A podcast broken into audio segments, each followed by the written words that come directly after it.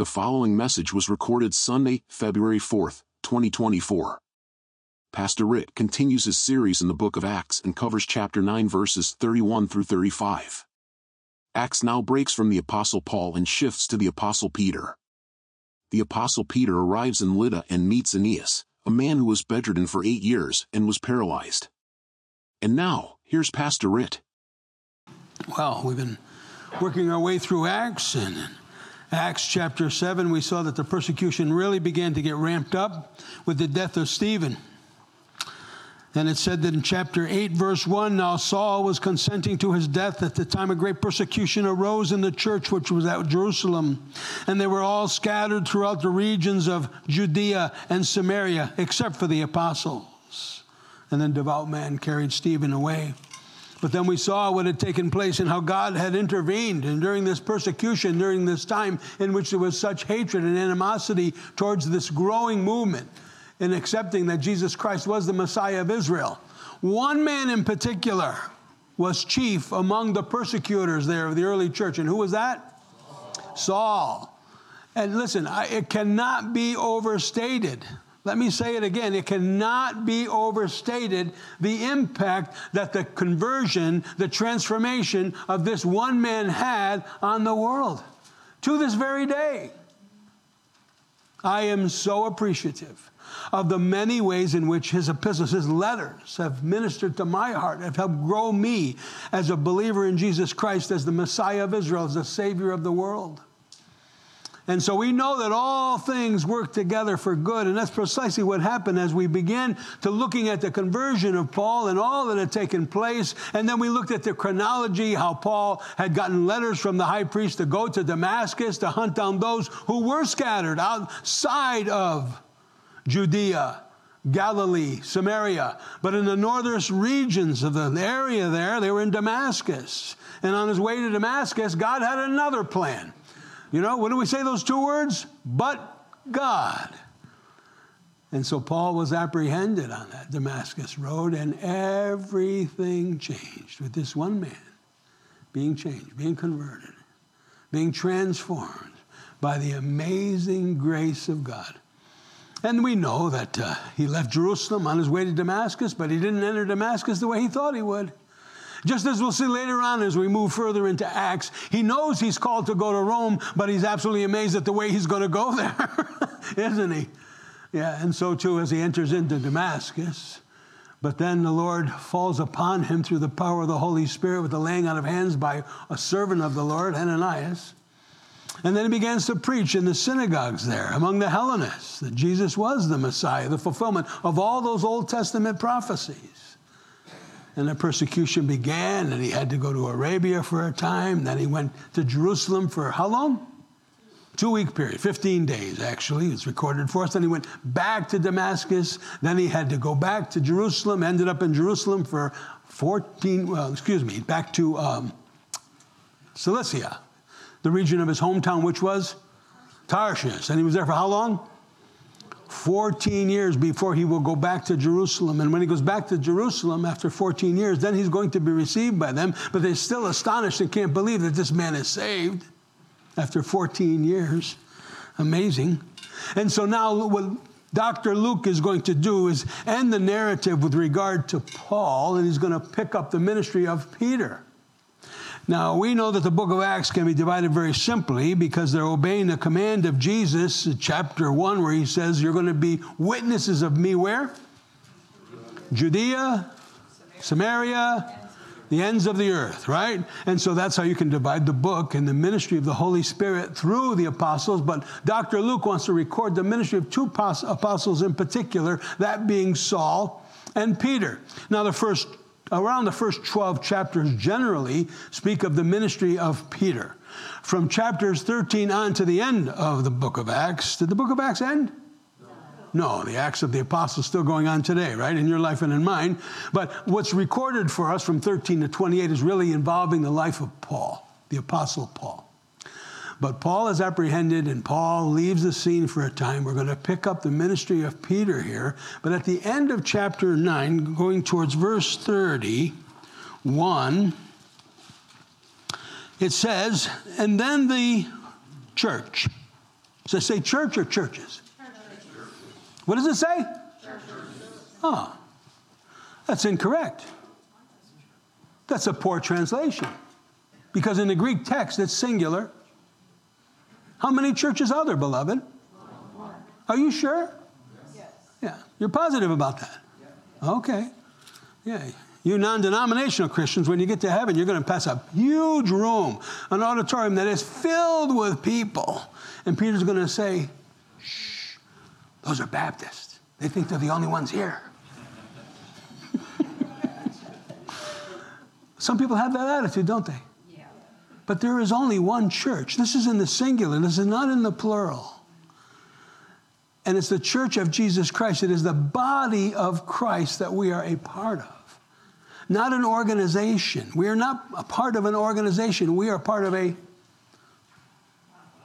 organism. An organism, the body of Christ. That's why we're one family, one body. Amen? Yeah. And so what happened as a result of Paul being apprehended by the Holy Spirit? And then the church throughout all Judea, Galilee, and Samaria. What would that indicate? All of the area of Israel, right? What was in the southern portion of Israel? What region is that called? Yeah. Judea. In the northern portion, what is that called? Yeah. And what's sandwiched in between? Samaria. Samaria. And so, and so as they were scattered because of the persecution that took place that we read in chapter eight, verse one, the result was that the message of Christ and the gospel was going forth throughout all Israel. And now it's entering into the region of the Gentiles, right? But he says here that, that now with Paul's apprehension, the church throughout all Judea, Galilee, and Samaria had, does your Bible say peace or rest? Rest. It says rest. Okay, it should be interpreted peace. What's the word there? Irene. Irene, which means a peace. Peace with God, peace of God, peace. And that's what the church was experiencing. We're going to look at five blessings that came as a result of these believers, true believers. Now, remember in chapter five what had taken place. They were so one as a family, as a body, a group of believers, an organism, that many of them sold all that they had. And what did they do with it? They donated. They brought it together so that everybody who was in need was taken care of. Now, there was a couple people that came and pretended to be something they were not. They were so hypocritical. Who were they? Ananias and Sapphira. And what happened to them? Oh, boy. Now, it's a good thing the Holy Spirit isn't doing that today. Because a lot of churches would be missing a lot of people because of the hypocrisy that goes on today, right? But the Holy Spirit knows. God knows, doesn't he? Yeah, of course he does, right? But we're seeing here now that as a result of chapter five, what had taken place there, there was great fear that came upon the believers there because no one wanted to enter it among them unless they were very serious, very genuine about their surrender to the Lord Jesus Christ. But as I was pointing out, they would surrender everything to him. Whose birthday is it today that we remember? Dietrich Bonhoeffer, right? Dietrich Bonhoeffer. What's the most famous quote of Dietrich? The call to come to Christ is a call to die. And so he did, didn't he? You know, I don't think he had any idea how relative that was going to be in his life personally when he wrote that book, A Call to Discipleship, as a very young man, so devoted, so dedicated to the Lord. But he would write, a call to Christ is a call to come die. Is that true? Hmm. Way too much of too many people who claim his name alive and not dead to Christ, right? Not dead to themselves, their own desires, their own wants. But that's what brings true peace, that absolute surrender, Lord. As Paul did on that road. Who are you, Lord, and what would you have me to do? I'm Jesus. No debate, no argument, no justification of what he was doing. Simply, yes, Lord, I'll obey. And immediately he obeyed, didn't he? That peace with God, that peace of God, that peace that is in God. Now, that in peace only comes as you really are obeying the Lord in all that he desires you to do. And you can't do that without the aid, aid and enablement of the Holy Spirit, you see. As we were studying through Ephesians, gentlemen, and on Saturday mornings, we're learning that, that Paul is describing all of the power that we have as believers in Christ Jesus. The empowerment that he wants to give us. And then he describes later on in the latter portions of chapter three, the, the enablement of how we appropriate that power in our life for Christ-like living. Not to be hypocritical, no, but like Dietrich, to surrender all to him, all that I have, all that I ever will be, all that I ever will have or ever become. It's for you, Lord. Is that true in your life? Is it then, then you would experience these blessings that these have experienced because they sold everything and pooled all of their resources for the sake of the whole rest of the body. Every individual living for the well-being of the rest of the body. That's a healthy body, isn't it? And you know, we said before, what happens when one cell, one cell of the body begins to live for itself? And consume the other cells. It's all about what can, it can receive and what it can take rather than what, what it can give. And what do we call that? Cancer. Cancer. And what do you do with that cancer? Yeah, but that won't happen until the end of the age. When the great physician comes, separates the sheep from the goats, the wheat from the tares. Because right now you can't tell the difference. In many, many, many cases, we, we really can't tell the difference, can we? No. That's why we call it Christian. Yeah, as opposed to the body of Christ. The body of Christ. Amen? Yeah. So he's the first thing, there's peace.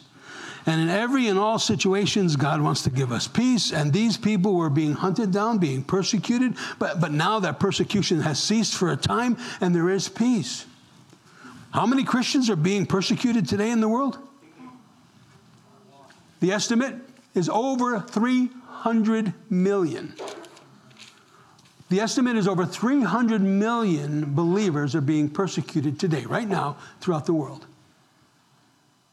How much persecution do we suffer here?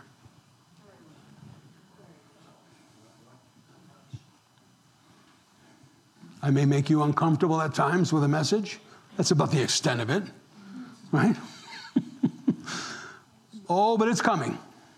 It's coming, and we need to be prepared and prayed up with his peace, knowing that all things work together for good, right? For those who love him and are called according to his purposes. So first and foremost, he has that peace, that peace with God, that peace that is of God, that peace that is in God. And then they were edified. And what does that word mean?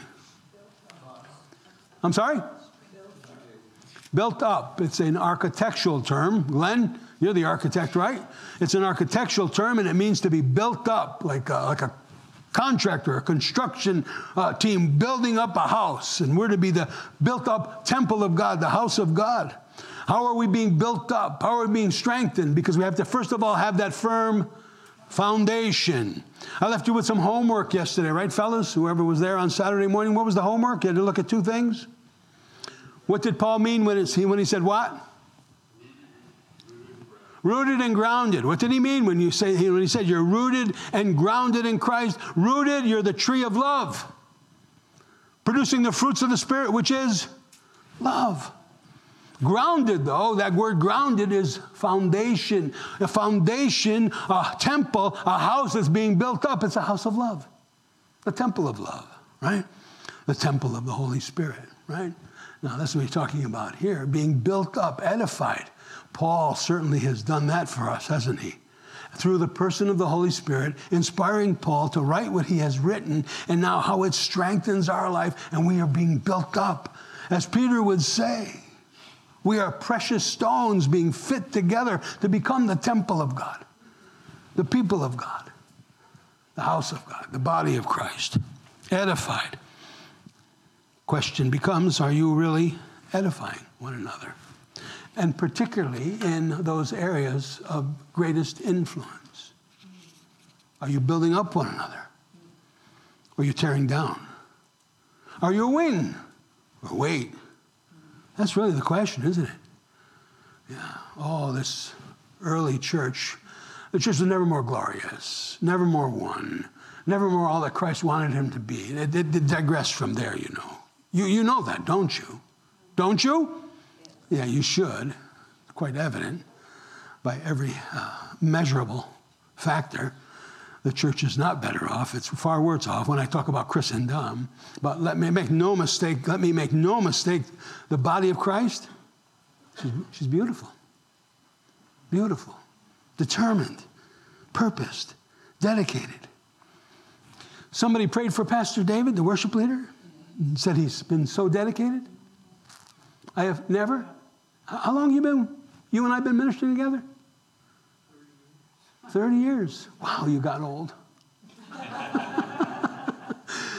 In thirty years, I have never once been concerned that he wasn't going to provide the ministry God has called him to. Not once have I been concerned about that. Now, that's a commendation of the Holy Spirit within you, how you have yielded yourself and allowed yourself to be built up, to be all that God wants you to be. That tree of love, that house of love, huh? And I am so thankful for that. You know, we're so different from one another, really, in our personality types, et cetera. You know, and some of the things that we disagree on, but we disagree agreeably. But I am so thankful that God has chosen him to be a part of my life to help build me up as I watch his life. That's what we're supposed to be doing for one another, you see. And who has that primary responsibility? Men, ladies, who? The husband or the wife? Who? Wait a minute now. Some of you aren't even sure, are you?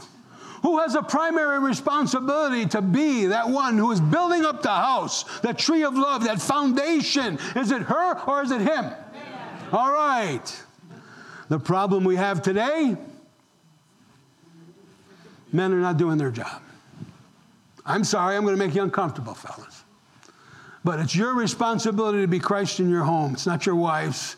Your wife is to respond to you. She is to follow your leading. But she's not to be leading. If she's leading, it's because you're not. Do you understand? But it's a loving leadership. As Christ has led the church through his sacrifice by giving his life. Amen? They had peace. And they were being built up. It's so important that, you see, the man shall leave his father and mother, cleaves to his wife, and the two shall become one house now. Being built up. And we build one another up. Just edify one another. Encourage one another. And it has to be Christ-centered in all things. Now, we got to be careful because we get so allured by the world. And worldliness. And worldly thought. And worldly desires. That the house begins to erode because the foundation's not sure. We talked about divorce in the church today, haven't we? It's a plague. It's a curse. Why? Because people aren't living in the peace that God offers. Godliness with contentment. Great gain. What did Jesus call that? The abundant life. The abundant life. Yeah. And then when you have that peace with God, then you are being built up. You build up one another. You build up everybody in your life. But it begins with your sacrifice for God. A call to Christ is a call to do what? And who's called to die? Me or her? And she helps kill me off every day. And I'm thankful. No, no, no, I'm thankful for that. She's just called to submit. submit. But I'm called to?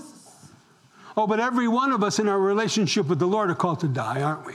Aren't we? Die to ourselves, die to our own desires. That's why this This church, this body of Christ had such blessings in abundance among them. Peace, and were edified, and walking in the fear of the Lord and the comfort of the Holy Spirit, and they multiplied. What does this walking imply? I'm sorry? That, you, that your lives are so connected that you're one. You're walking together. You're walking in harmony. You're walking in fellowship. You're walking in agreement. You have a specific journey, right? Where are you headed? Where are you going? home, right? I love to use the analogy of Enoch. Now, we don't know what Enoch's life was like until he had a child. And his name was Methuselah. Methuselah. And then he began to have a prayer life. Kids will do that for you, won't they? Yeah, they'll give you a prayer life. But Enoch, it says, walked with God every day. And one day he was no more.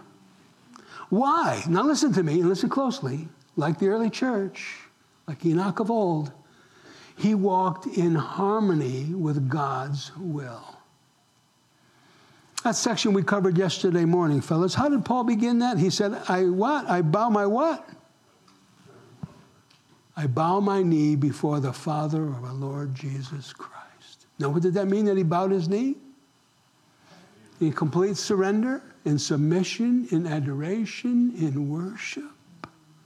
Now, listen, that's what, that's what it means to walk in fellowship with the Lord. You're walking in harmony with his will.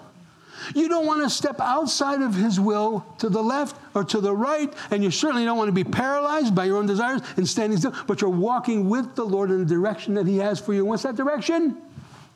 Up. Up. Up. He's raising you up. He's building you up. And he has a purpose for every one of us. As I shared last week, all of us need to be empowered, right? That epi, empowerment for the work of the ministry. Who's in the ministry here? All of you. All of you are in the ministry, aren't we?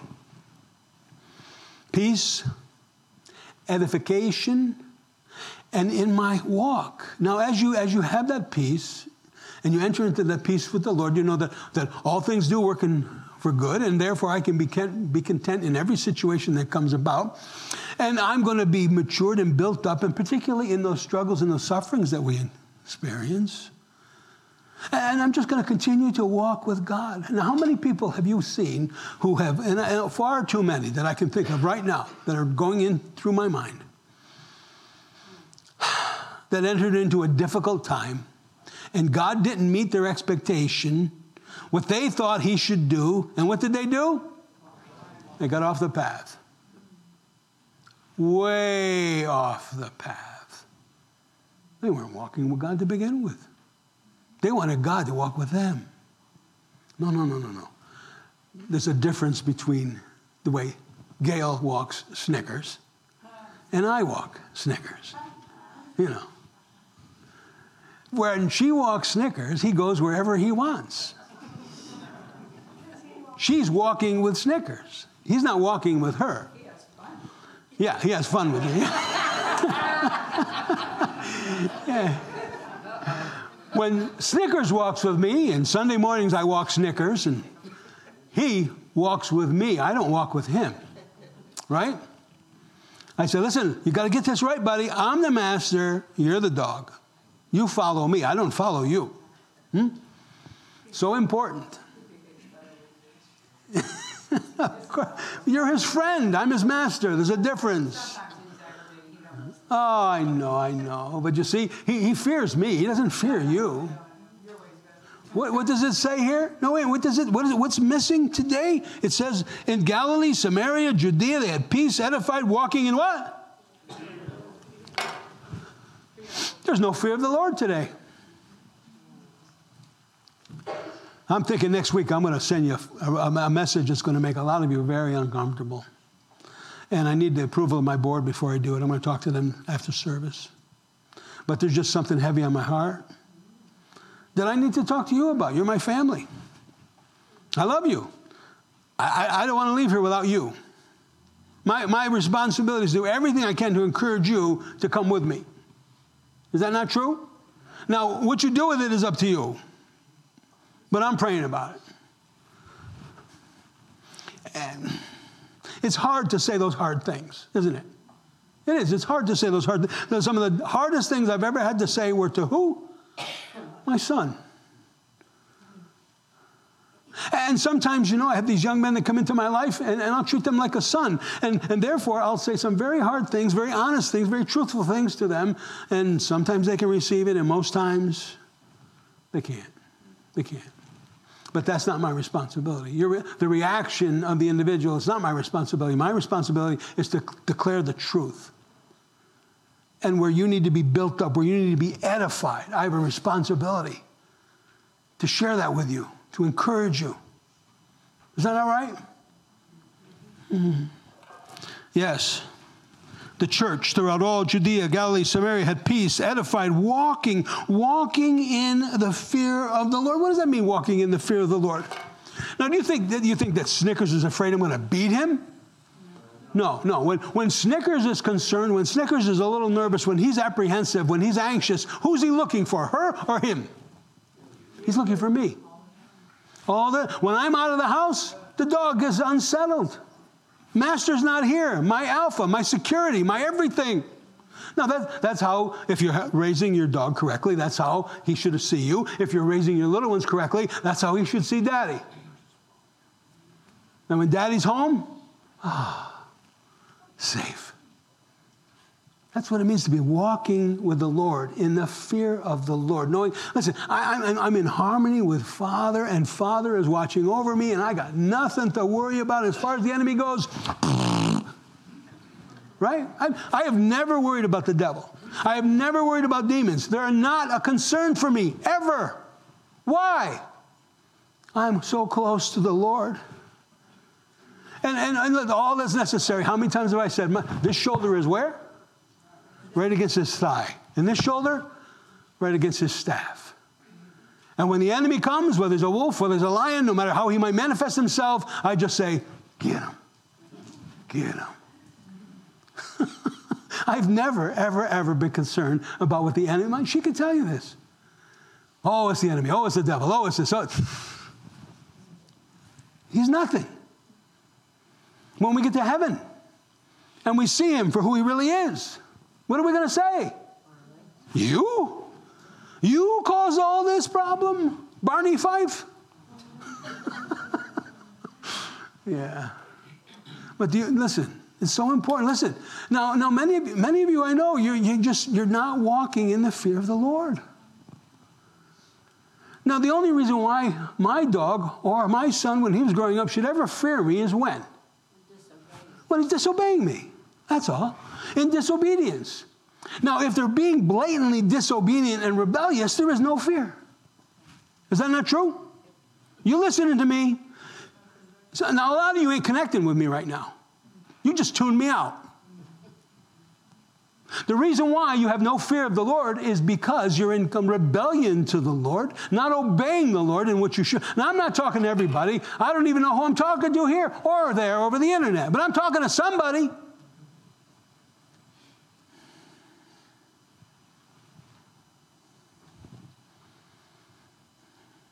How do you measure your fear of the Lord? How do you measure whether you're in fear of the Lord or not? By your obedience. And the more you're in obedience, the more he can trust you. You know.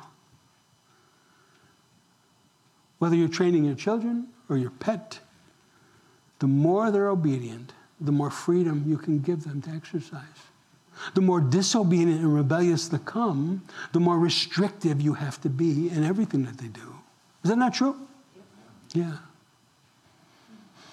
Hmm. Peace, edifying, in the fear of the Lord, walking with God. And therefore, what does it bring as a result? Parakletos, what is it? Comfort. Comfort. You know, it's so comforting to know. I have never, I am so blessed. I've never, ever, ever, ever had to be concerned about any attitude or action or behavior on your part in fifteen years of marriage. I do. I praise God for that. I know I'm hard to live with. It ain't easy. But I, look. they, they didn't hear you, so don't repeat it. I said, don't repeat it.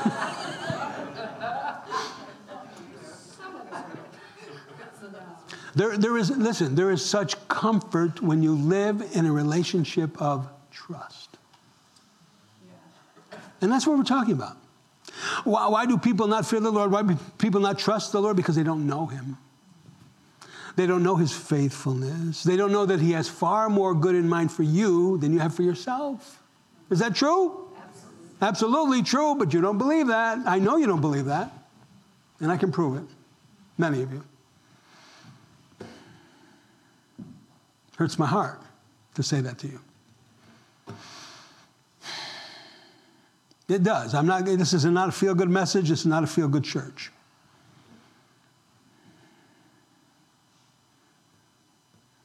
But I can't leave here without addressing concerns that the Holy Spirit has so that you become everything he wants you to be, so that you can have that peace. You can be built up, edified by the Holy Spirit and one another. And you can have that walk with the Lord that is in such harmony with his will for your life.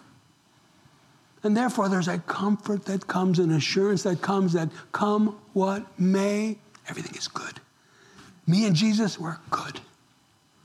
How many times, and, and some of you know, because I've said it to many of you here, when you've had a very difficult time, a very grievous trial that you're going through, whether it's physical, relational, spiritual, financial, and, and what I've said to you time and time and time again, you draw as close to Jesus as you possibly can, and you've got nothing to be concerned about. Is that true? Yes. It is. It's absolutely true. Why so few want to experience that in the time of trouble? Why? I don't know. But not this church. Not this church, the true church, the body of Christ. In that time of trouble, excruciating trouble, they drew closer to him than they had ever been. And oh, wow, what a difference in their lives. And the power that that church had. When we're walking in fellowship with Father and his will is executed for our life, it's perfect. And the blessings that he showers down upon us. Now, what are those blessings? They're spiritual. And they're relational. The greatest need we have is to make sure the relationship that we have with Jesus is all that it's supposed to be. It's genuine, it's authentic, and it's honest. And therefore, all those other relationships of our life will become everything that he wants them to be. I guarantee this, folks. You're having trouble in your relationships? It starts there. That's why you're having trouble, okay? Because it all begins here. Are you being honest? A call to come to Jesus is a call to do what? Oh, no. Some of you say, I didn't, you know, I didn't, not verbally, but our actions say, well, you know, I didn't sign up for that. I mean, I thought I was going to have a good time. Financially prosperous, healthy, you know, give up the ghost when I'm ready. I mean, I was just going to have blessings galore. Is that what he promises us? All who would live godly in Christ Jesus will. You're going to suffer persecution. You're going to suffer troubles. You're going to suffer trials. For in this world you will have. If you're really representing me, if you're really surrendered to me, I think next week we might be meeting in my living room, David. We won't need the building or the parking lot. Yes, the fear of the Lord and the comfort of the Holy Spirit, and they were multiplied. This is another progress report. The first progress report was chapter two. Look at chapter two, verse forty-seven. As Doctor Luke is recording for us in verse forty-seven, he says, after the coming of the Holy Spirit, the day of Pentecost had been fulfilled. They were praising God and having favor with all of the people, the people who embraced God. And the Lord added to the church daily, such as being saved. Look at chapter six, verse seven. Chapter six, after that experience in chapter five, you know what happened. The, the true church, they just wanted to give everything to God and make sure their brothers were all taken care of. Anybody in need, we had some hypocrisy that had to be dealt with right away. Some of you are thankful it doesn't happen now. The only difference between then and now is what? Timing. Timing. Listen, that's the only difference. The only, listen, the only reason why Ananias and Sapphira don't get their due today, it's just a matter of timing. God is patient, long-suffering. Okay? You can laugh. Because I know, because you have that pericholeitis.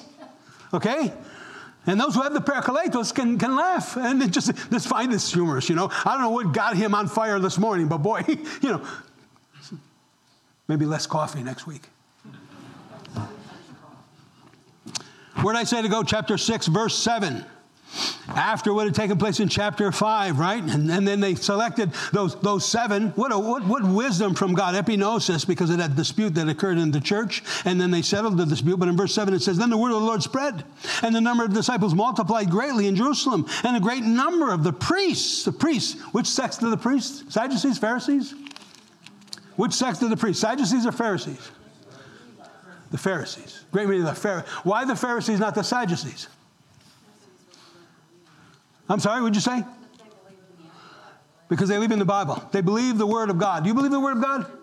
Yeah. The progressives don't believe the Word of God. They interpret it for themselves. They make up things, right? But those of us who truly love the Lord, we believe every word of God. Why? Because it's all true. Is it true because it's in the Bible? No. No. No. Why is it true? It's in the Bible because it is true, right? Absolutely. Verse seven. Go to nine thirty-one is where we looked. We saw the progress report there in nine thirty-one. And, and Doctor Luke is always giving us these progress reports. Go to chapter twelve, verse twenty-four.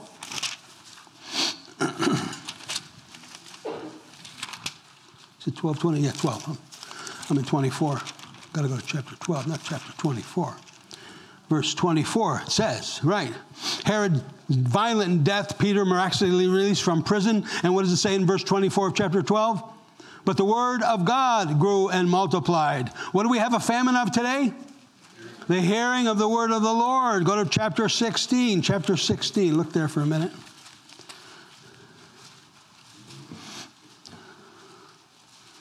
Paul and Silas went to jail, had no money for the bail. Keep your eyes on the prize. Hold on. You know where I learned that song?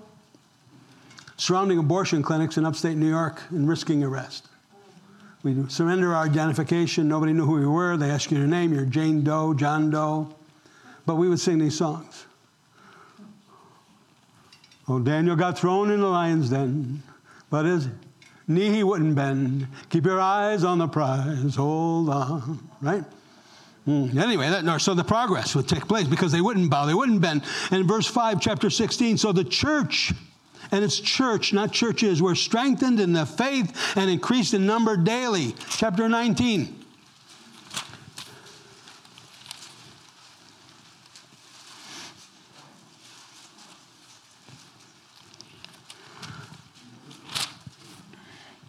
You remember the sons of Sceva? What happened to them? Sceva, the Jewish exorcist? They were, they were playing around with demons. You don't want to play with demons, right? Mm-mm, you pay the price eventually. Oh, they'll, they'll allow you to get away with quite a bit before they eventually turn on you. Who was that man, that strong man? What was his name? Samson? And who was it that turned on him? The, the daughter of divination, the demon daughter. She only had one desire. The demons only had one desire, to destroy that strong man. Well, he flirted with it. He played with that fire. He thought he could control that fire. Oh, no, you can't take fire in your bosom without being burned. What happened to the sons of Sceva, the high priest? The demons beat them senseless, stripped them naked, sent them running for their lives, right? But look what happened to the church, singular, look. And so the word of, this is verse twenty of chapter nineteen. So the word of the Lord grew mightily and prevailed. How did the word grow mightily? Hmm? The defeat of the enemy, right? Go to the end of the book. Was that chapter twenty-eight? These are just progress reports over various periods of time that Luke continues to give to show the increase in spite of the opposition, in spite of all the trouble. Chapter twenty-eight, verse thirty, then Paul dwelt two whole years in his own rented house. That's a nice thing, Airbnb, huh? Is that where he was? No. Where was Paul? He was incarcerated. He was in prison, but the word of God wasn't in prison, right? Paul was in chains, but the word of God wasn't chained. Look what it says there. And then Paul dwelt two whole years in his own rented house and received all who came to him, preaching the kingdom of God and teaching the things which concern the Lord Jesus Christ with all confidence, no one forbidding him. Wow. What kingdom was he preaching? Five different kingdom facets, right, to the Kingdom of God program. We taught, I taught you that. What was the, what's the one he's talking about there where he was preaching the kingdom of God?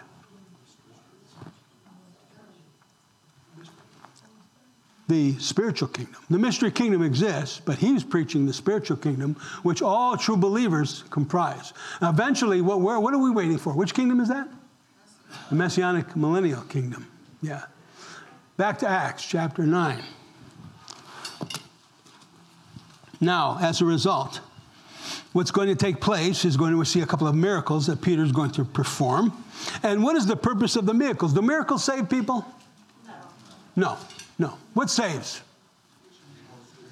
The word of truth, the gospel. The Holy Spirit, through the word of God, saves. Now, miracles will validate or affirm the message that the messenger is giving. Now, in the early church, there were many miracles done, and we looked at this previously when we began our study through the book of Acts, that, that the, the, the apostles of the Lord did many signs and wonders among the people for the purpose of validating the word of God. Jesus himself did the same thing, many signs, miracles, to validate the truth claims that he was making.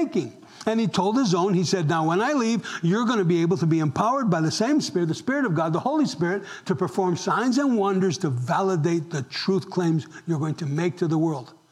But Paul would write to us later and tell us in the end times, in the latter days, at the end of the age, signs and wonders will be done for what purpose? Deception. Deception. We are in an age of deception more than any other. More than any other. And beloved, listen, these miracles, these so-called miracles and supernatural phenomenon that is taking place, it's child's play in the spiritual realm. Satan is nothing in comparison to God. He's a lesser of the archangels. But to you and I, we're just absolutely amazed when, when something supernatural occurs that we can't explain with our rational mind, defies pragmatism. Don't be deceived. We've been warned, we've been forewarned that the enemy will bring about great signs and wonders at the end of time to deceive even, even the elect if it were possible. It's not possible, but even if it were. If it were, they would be deceived by these signs and wonders. Not you, beloved. But these miracles, these signs and wonders were done to validate the truth claims that the early church is bringing about, this understanding. So, this first one. Now, it came to pass, as Peter went through all the parts of the country. Now, Peter, uh, he had gone through many areas there around Israel and then the surrounding area, teaching the word. If you go to eight twenty-five for a minute, uh, it tells us, and so they, they, the they are John and Peter, okay? And so they had testified and preached the word of the Lord and returned to Jerusalem, preaching the gospel in many of the villages of the Samaritan, yeah. So this is how it was growing. And God was destroying something in Peter. What was he destroying in Peter? His what? Bias. His bias, his prejudice. He was very discriminatory. If you weren't a full Jew, he thought you were a much lesser person, right? But God's going to deal with that. We'll see that later, later on. And now it came to pass, as Peter went through the parts of the country, that he also came down to the saints who were dwelt at, it's, it's pronounced Lydda, L I D, It's, it's, it's spelled L Y D, but it's pronounced L I D, Lydda. Uh, and I know you can say Lydda, but it's Lydda. Uh, there he found a certain name named, a certain man named Aeneas. Aeneas. Anybody know what Aeneas means? I'm sorry? Praise. Praise. Man of praise. Praise or man of praise. Aeneas. This man is going to become a man of praise. He isn't right now, but he's going to be, right? Aeneas, who had been bedridden for eight years and was paralyzed. I cannot even imagine how difficult it would be to be bedridden for eight years. Although I have to tell you, uh, I, I, I like to silent, I like to suffer silently. So when I'm sick, I tell my wife, go do something you want to do, go enjoy yourself, go out with one of your girlfriends, and just leave me alone. And I go down into the dungeon, and I lock myself in, and I just have a glorious time. in my sickness. With who? With the Lord. Some of my best times have been when I've been bedridden with the Lord. I'm, I'm being serious. Now, I can't imagine, though, eight years of it. I, I get pretty tired of it. Anybody have an affliction where you've been in bed for a long period of time? Anybody? Two weeks. Long as Two weeks? How long for you, Terry? Um, almost a year. Almost a year. Oh, goodness. Yeah, that's... Can you imagine eight years being bedridden, paralyzed, not being able to go anywhere, see anybody, all your dreams, all your hopes, all your plans, gone. Hmm. Hey, what's the number eight mean? Number of new beginnings. Wow, isn't that something, huh? God waited for eight years. Eight is the number of new beginnings in the Scriptures. Did you know that? There's going to be a new beginning for this Aeneas, this man of praise, right? He's going to be praising God because God's going to give him a new beginning. Hey, how about you? Now, listen, I'm not trying to condemn you or convict you. I'm trying to touch your heart. I don't want to step on your toes. But you bedridden? I'm not talking about physically, am I? What am I talking about? Spiritually. You, oh, you come to church on Sunday, you know, when, when it's convenient. But what are you doing with the rest of your life? Are you paralyzed spiritually? You're just so caught up in the world, so caught up with the cares of this world, the deceitfulness of riches, that it's choking out your spiritual life? That you're bedridden? Now listen, you, you have, I'm your, I'm your friend, and I'm your pastor, and I'm your brother. And I'm asking you to consider these things. It's important because we're running out of time. Do you believe that? I believe that with all my heart. So what are you doing with your life? Have you really given it to him? A call to come to Jesus is what? A call to die. A call to die. I have a lot of things I'd like to do in life for myself, but I'm not doing them. And I won't do them. I can't do them. I have to obey him. I have to do what he wills. Right? Do you have those things in your life that you know are true? Things that you desire to do, but God says, you know, it's not for you right now. And it may be for other people, and it may be never for you. I have something else in mind for you. Would you serve me?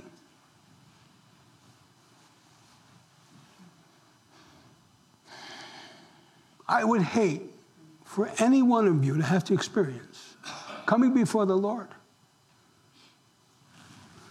And he say, you didn't live my life. You lived yours. This isn't your home. That is. Whew. And many will say to him in that day, but Lord, didn't we? It was all for you. It wasn't for me. You, you never yada me. Remember Psalm seventy-six last week, if you were here last week? Those who yada the Lord have all that protection, that provision, that guidance, that blessing, walking in that, that peace, that fellowship, that edification, that harmony, that comfort. Wow. Aeneas, bedridden eight years and was paralyzed, and Peter said to him, Aeneas, Jesus the Christ heals you. Arise, make your bed.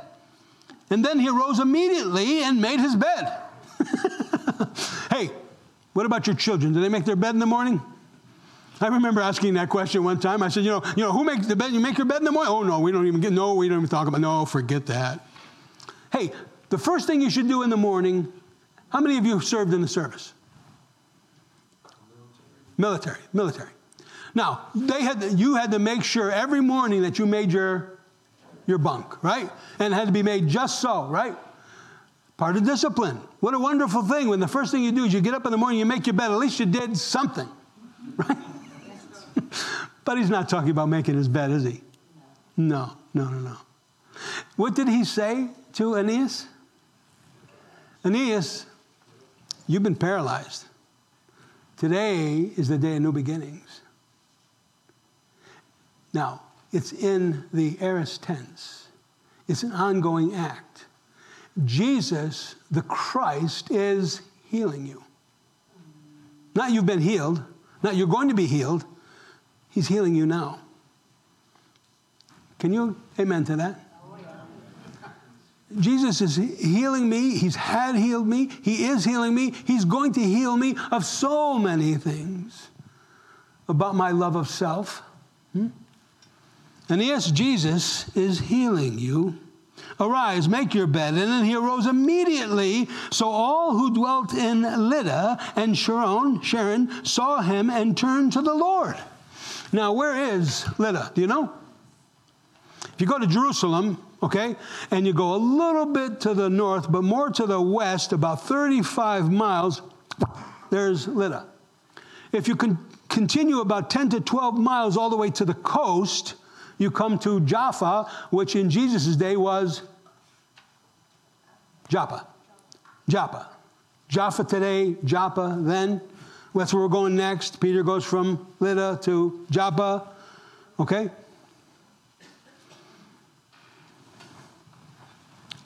Um, anybody ever go to Israel? Where'd you fly into? Tel Aviv. Tel Aviv? What's the airport? Ben Gurion? Just outside the city of Lod, L O D, ancient city Lod, which which in Jesus' day was Lydda. Lydda, same city. Just for information, it's free.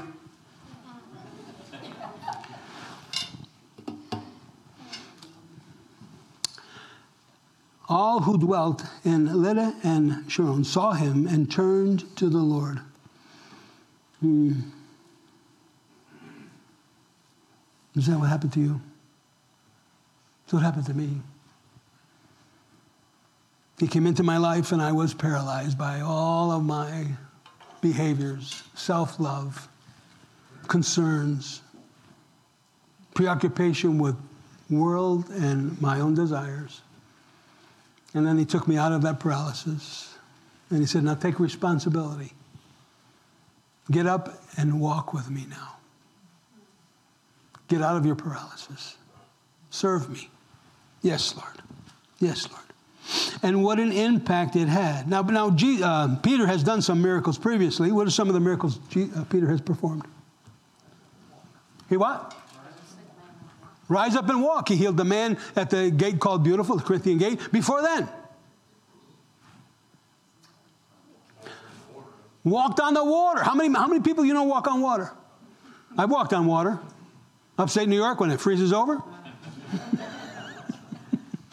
But when he walked on water when it was still liquid, right? Yeah. What other miracles did he perform? Peter.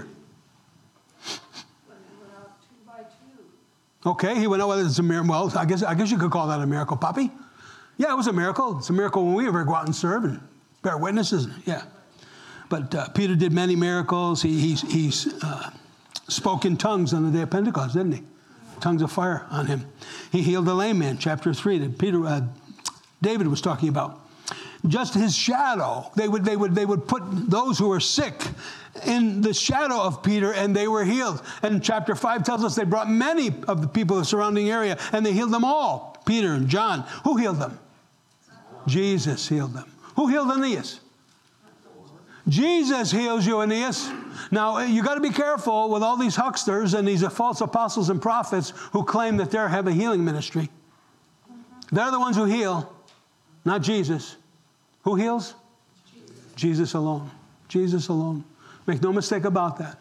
If you pray and miraculously somebody gets healed, don't take that credit. Mm-mm-mm-mm. No. Be careful when men glorify themselves and not the Lord. So wonderful how Peter's saying, Jesus is healing you, Aeneas, and Jesus is healing you and I. Next week, we'll go to Joppa. I, I uh, embellished a little too long. Next week, we'll look at the miracle of the healing of Dorcas or Tabitha. What's Dorcas or Tabitha mean? Gazelle. What's a gazelle? Beautiful, gracious animal, isn't it? Yeah. And that was her name, Dorcas or Tabitha. Now, she was already serving the Lord in serving her sisters. It's wonderful. This is the only fashion show in the Bible that you see.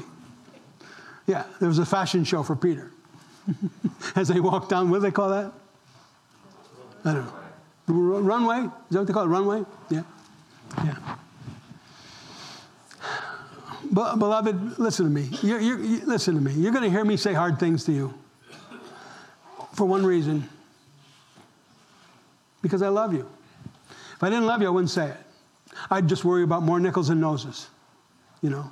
I don't care about the nickels and noses. I care about those of you who I know personally are coming with me. And we're going with Jesus.